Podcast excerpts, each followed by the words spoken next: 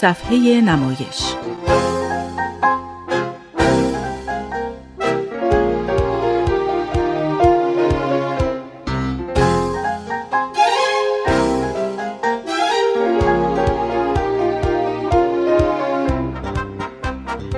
همراهان عزیز درود بر شما.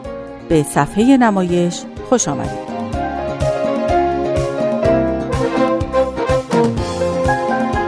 امروز بخش سوم سرگذشت نویسنده و نمایشنامه نویس بزرگ ایرانی دکتر غلام حسین ساعدی با نام هنری گوهر مراد رو میشنوید. همینطور بخش اول یکی دیگر از نمایشنامه های او به شکل نمایش رادیویی با اجرای همکارانم به شما تقدیم میشه. طی دو هفته گذشته شما نمایشنامه چوب به دستهای ورزیل رو شنیدید. من آزاده جاوید هستم لطفا با صفحه نمایش همراه باشید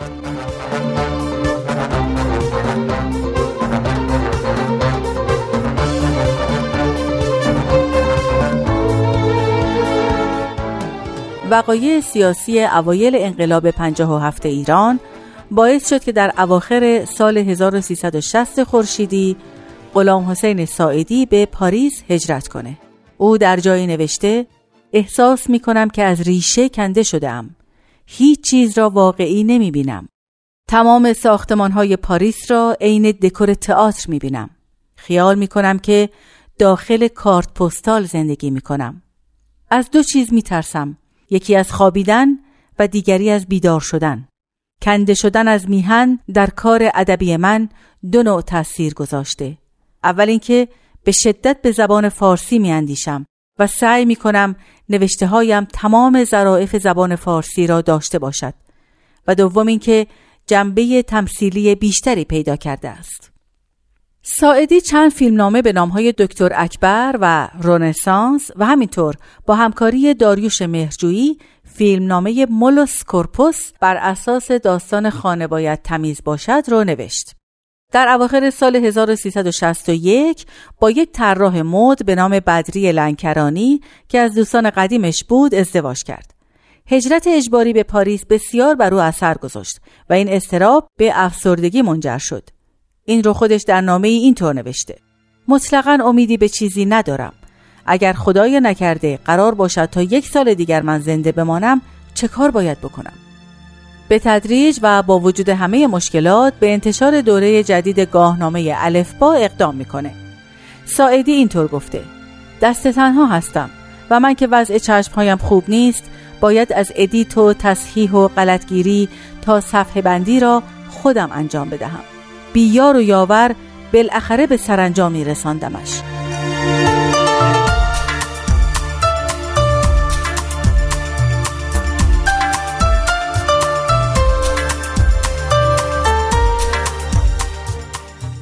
چهره ادبی و هنری ساعدی بسیار درخشان و در ادبیات معاصر ایران بسیار با اهمیته. احمد شاملو شاعر معاصر عقیده داشت که ساعدی پیش از مارکز و فوینتس رئالیسم جادویی را ابداع کرده بود. ساعدی از مهمترین نمایشنامه نویسان ایران بود و هست که باعث شد تئاتر ایران بسیار رشد کنه و کارهای او مورد توجه بهترین کارگردانان تئاتر قرار گرفت و توسط آنها اجرا شد. متنهایی که برای پانتومیم نوشت حرکتی خلاقانه بود. در داستان نویسی به ویژه داستان کوتاه هم آثارش موندگار شدند. بسیاری از اونها چندین بار به چاپ رسیدند.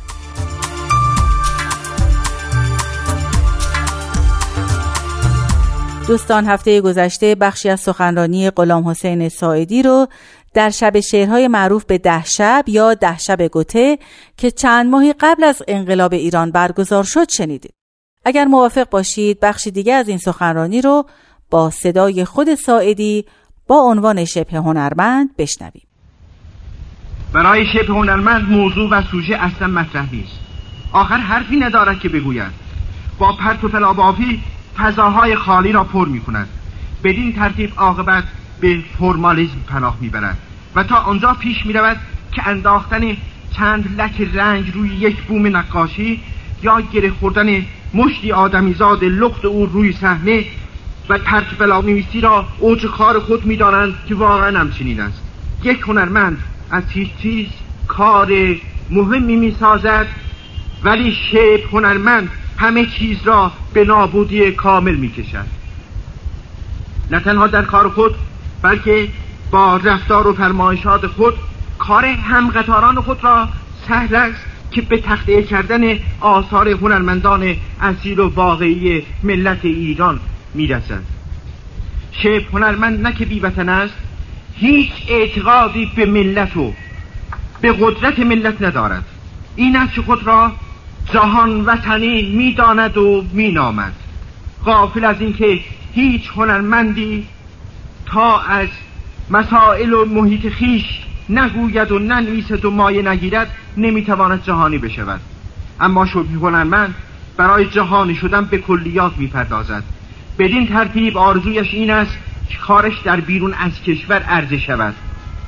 اگر نمایشگاهی در یک دنیا بگذارد و با آبرویی و پس گردنی به وطن برگردد هیچ به روی خود نمی آورد و این بله دیگر جهانی شدن استی اگر با فساحت کامل نمایششان را روی صحنه فلان شهر اروپایی هو کنند باز این افتخار کافی است که بله دیگر هنرمان را باید به همه جهانیان نشان بدهید. هنری که در زادگاه خود فهمیده نشود هنرمندی که مورد قبول ملت خود نباشد چگونه می‌تواند در جای دیگری پذیرفته شود؟ شیخ هنرمند اصلا به محک قائل نیست. به مردم اعتنا ندارد. اگر کتابش فروش نرفت می‌گوید مردم نمی‌فهمند. اگر نمایشگاه نقاشیش توت و کور بماند باز گناه نفهمی مردم است. اگر نمایشنامهش یا فیلمش با بیتوجهی یا با خشم مردم روبرو شود باز مردم گناهکارند که زراهی روح لطیف ایشان و دقایق آثار بی بدیلشان را اصلا متوجه نیستند و نمی‌فهمند. بله انگ نفهمی مردم تنها اسلحه است که شیب هنرمند در تمام صحنه های دفاعی به کار می‌برد ولی این جماعت از خود راضی که ذریب هوشی تک تک آدم ها و میزان ذوق هنری تک تک مردم را نسنجیدند چه حقی دارند که این چنین بی حرمتی درباره ملت بکنند در حالی که همین مردم مثلا نفهم هستند که با عکس خود آنها را به گوشه انزوا میرانند و محکمتر مستها را نه بر سینشان بلکه بر فرقشان میکوبند.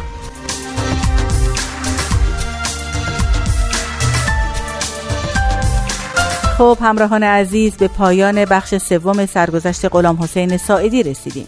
وقت اون رسیده که بخش اول نمایشنامه ای از ساعدی گوهر مراد رو بشنوید بخش آخر سرگذشت و نمایش رو هفته آینده خواهید شنید. ضمنا هفته آینده بخش آخر مجموعه اول صفحه نمایش به شما تقدیم میشه. امیدوارم موفق بشید تا آثار غلام حسین ساعدی رو مطالعه کنید.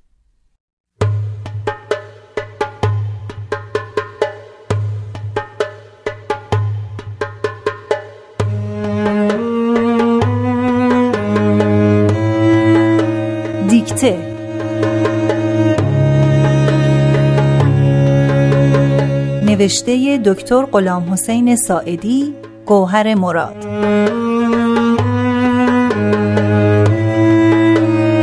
کارگردان آزاده جاوید.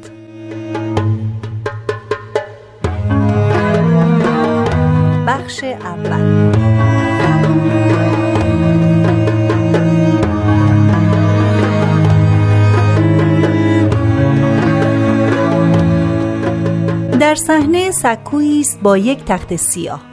محصل پای تخت سیاه ایستاده. نازم در حالی که چوب بلندی در دست دارد وارد می شود. پیر است و شانه های افتاده دارد. بی سبب لبخند می زند. خیلی مشفق به نظر می رسد و حق به جانب. خوب خوب خوب مثل اینکه نوبت شماست. امیدوارم که خیلی خوب از عهده امتحان بر بیایی و پیش ما و دیگران و حتی خودت روسفید باشی. آرزوی تک تک ماها قبول شدن و پذیرفته شدن همه است. خوشبخت و سعادتمند بودن همه. ما از توفیق هر جوانی بی اندازه خوشحال میشیم. احساس می‌کنیم زحماتمون به هدر نرفته. گوش شنوا و ذهن مطیعی با ما بوده. برعکس وقتی یکی مردود میشه و به دامن سیاه بختی و بیچارگی میفته به شدت دلمون می‌گیره. قصه می‌خوریم و اشک میریزیم که چرا باید یک جوون درست در سنین نوشکفتگی این چنین پایمال بشه؟ چرا نباید خوب و بد رو از هم تشخیص بده و تمام آرزوهای طلایش به باد بره؟ ما برای اینکه این جوانها موفق بشن از هیچ نوع تلاش و جانفشانی دریغ نمی کنیم. اما خب از قدیم و ندیم گفتن که برای هر چیزی معیاری لازمه. ایار ما برای محصل سر به زیر و مطیع و حرف شنو اعتباریه که قائلیم. و برای محصل انود و کل شق و حرف نشنو بیزاری عمیقی است که به هیچ صورت نمی‌تونیم پوشیده نگه داریم. البته سعی می‌کنیم این چنین محصلی رو هم به راه بیاریم و تردش نکنیم. ما زبده ها رو تشویق می‌کنیم جایزه ها میدیم. اما برای مردودین چه کاری می‌تونیم بکنیم؟ جز تنبیه جز تهدید؟ بسیار خوب. امیدوارم تو از اون زبده ها باشی و خیلی خوب از عهده بر بیای. ما از روی بشردوستی راه های موفقیت رو قبلا به همه نشون میدیم. برای توفیق چند چیز لازمه. اول شنیدن. باید گوش داد و خوب شنید.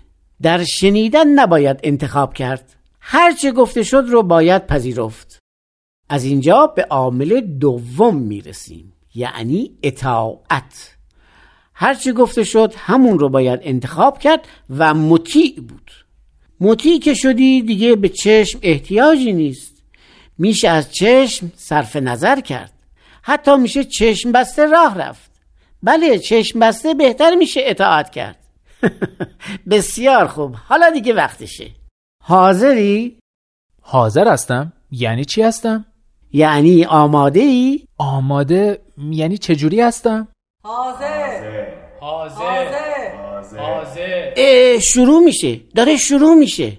چی داره شروع میشه؟ دارن میان. مواظب باش. کیا دارن میان؟ حرفای من یادت نره کدوم حرفا؟ خوب گوشاتو واکن برای چی؟ که خوب اطاعت کنی که چطور بشه؟ پیروزی و توفیق دیگه؟ خوشبختی سعادت زندگی خوب همین؟ جایزه جایزه جایزه برای چی؟ اومدن حاضر باش چی کار کنم؟ صاف وایستا مطیع باش خجول و معدب باش مرتب و منظم باش. دگمه لباستو بنداز. کفشتو پاک کن. یقه پیراهنتو درست کن. حواستو باش. حاضر باش. حواستو جمع کن. مراقب باش. حاضر باش. محصل سر و وضع خودش را نگاه می کند. بیان که دستورات نازم را اجرا کند بی حوصله می خندد.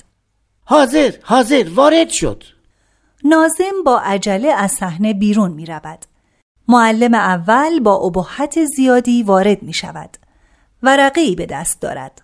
تا وسط صحنه می آید. ساکت چی؟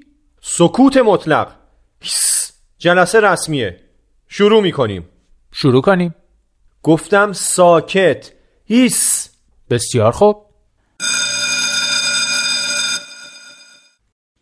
بنویس محصل یک مرتبه شروع به نوشتن می کند. بدون ترتیب با خطوط درهم و برهم. گاه شکلکی روی تخت رسم می کند و در ضمن با صدای بلند می خواند. قضیه جدیه. قضیه خیلی جدیه. من دارم امتحان میشم. به من میگن هیس ساکت و من می‌نویسم هیس ساکت. تمام کن. چی رو تمام کنم؟ قضیه جدیه. شروع میشه. خب شروع بشه. تو نباید سر خود بنویسی. مگه اینا رو به تو نگفتن؟ پس چی کار کنم؟ فقط چیزی رو که دیکته می‌کنن باید نوشت. متوجه شدی؟ متوجه؟ نخند. نازم چوب به دست وارد می شود. خواهش می‌کنم نظم و مراعات کن. این چیزها رو در نظر بگیر. شلوغ نکن. تخته رو پاک کن. تخته رو پاک کن. نازم از سمت دیگر خارج می شود. محصل تخته را پاک کرده و آماده است. امید.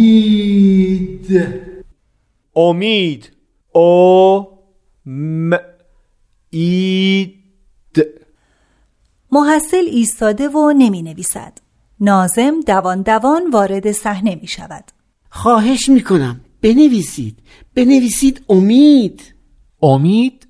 زنده باد زنده باد. مرسی ممنون.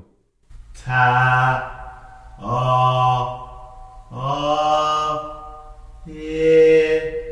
آ تا ها آ ه نجات تنها راه نجات. تنها راه نجات. تنها راه نجات. ما من است. من است. بله من است. امید تنها راه نجات من است. نه خیر همچه چیزی نیست. نمی‌تونم. ولی این خیلی آسونه. من است. راحته. نه خیر امید تنها راه نجات من نیست. است. نه خیر نیست. من میگم است. من میگم نیست. هرچی من میگم باید بنویسی. چیزی رو که اعتقاد ندارم نمی‌نویسم. جر و بحث نکن. پس چی کار کنم؟ اطاعت فقط اطاعت. معطل نکن زود باش وقت داره تموم میشه. تو فقط بنویس یک کلمه بنویس. همه معطل تو هن. من نیست. امید تنها راه نجات من نیست. او اید با دن امید باور کردن است. بنویس امید باور کردن است. امید باور کردن نیست. چرا خوب گوش نمیدی؟ توجه کن. امید باور کردن است. نیست. است. است. است. نه خیر نیست. جر و بحث نکن کل شقی نکن هرچی میگم بگو آره بگو درسته. بنویس. نمی‌تونم. ما چه بس گوش ته بنویس من چشم بسته گوش بسته چشم بسته و گوش بسته فرهان هم بو فرمان خواهم برد. چی؟ خواهم برد. من چشم بسته گوش بسته فرمان خواهم برد. آسونه خیلی آسون تر از اونایی که نوشتی. نه نه نخواهم برد. گفتم بنویس خواهم برد. نه خواهم برد. از آخر و عاقبت این کار با خبری یا نه؟ بیچاره. بدبخت میشی. هنوزم راه نجات هست. فرصت هنوز از دست نرفته. به فکر آیندت باش. سعی کن مطیع باشی. روشنبین باش. من تکرار می‌کنم. از این فرصت خوب استفاده کن. امید تنها راه نجات من است. امید باور کردن است. من چشم بسته گوش بسته فرمان خواهم برد. همین خواهم برد. نون اضافه است پاکش کن. خواهم برد. اضافه نیست درسته. نخواهم برد. وای به حالت بیچاره شدی. ای وای خودتو بدبخت کردی. تو اطاعت نکردی. بسیار خوب.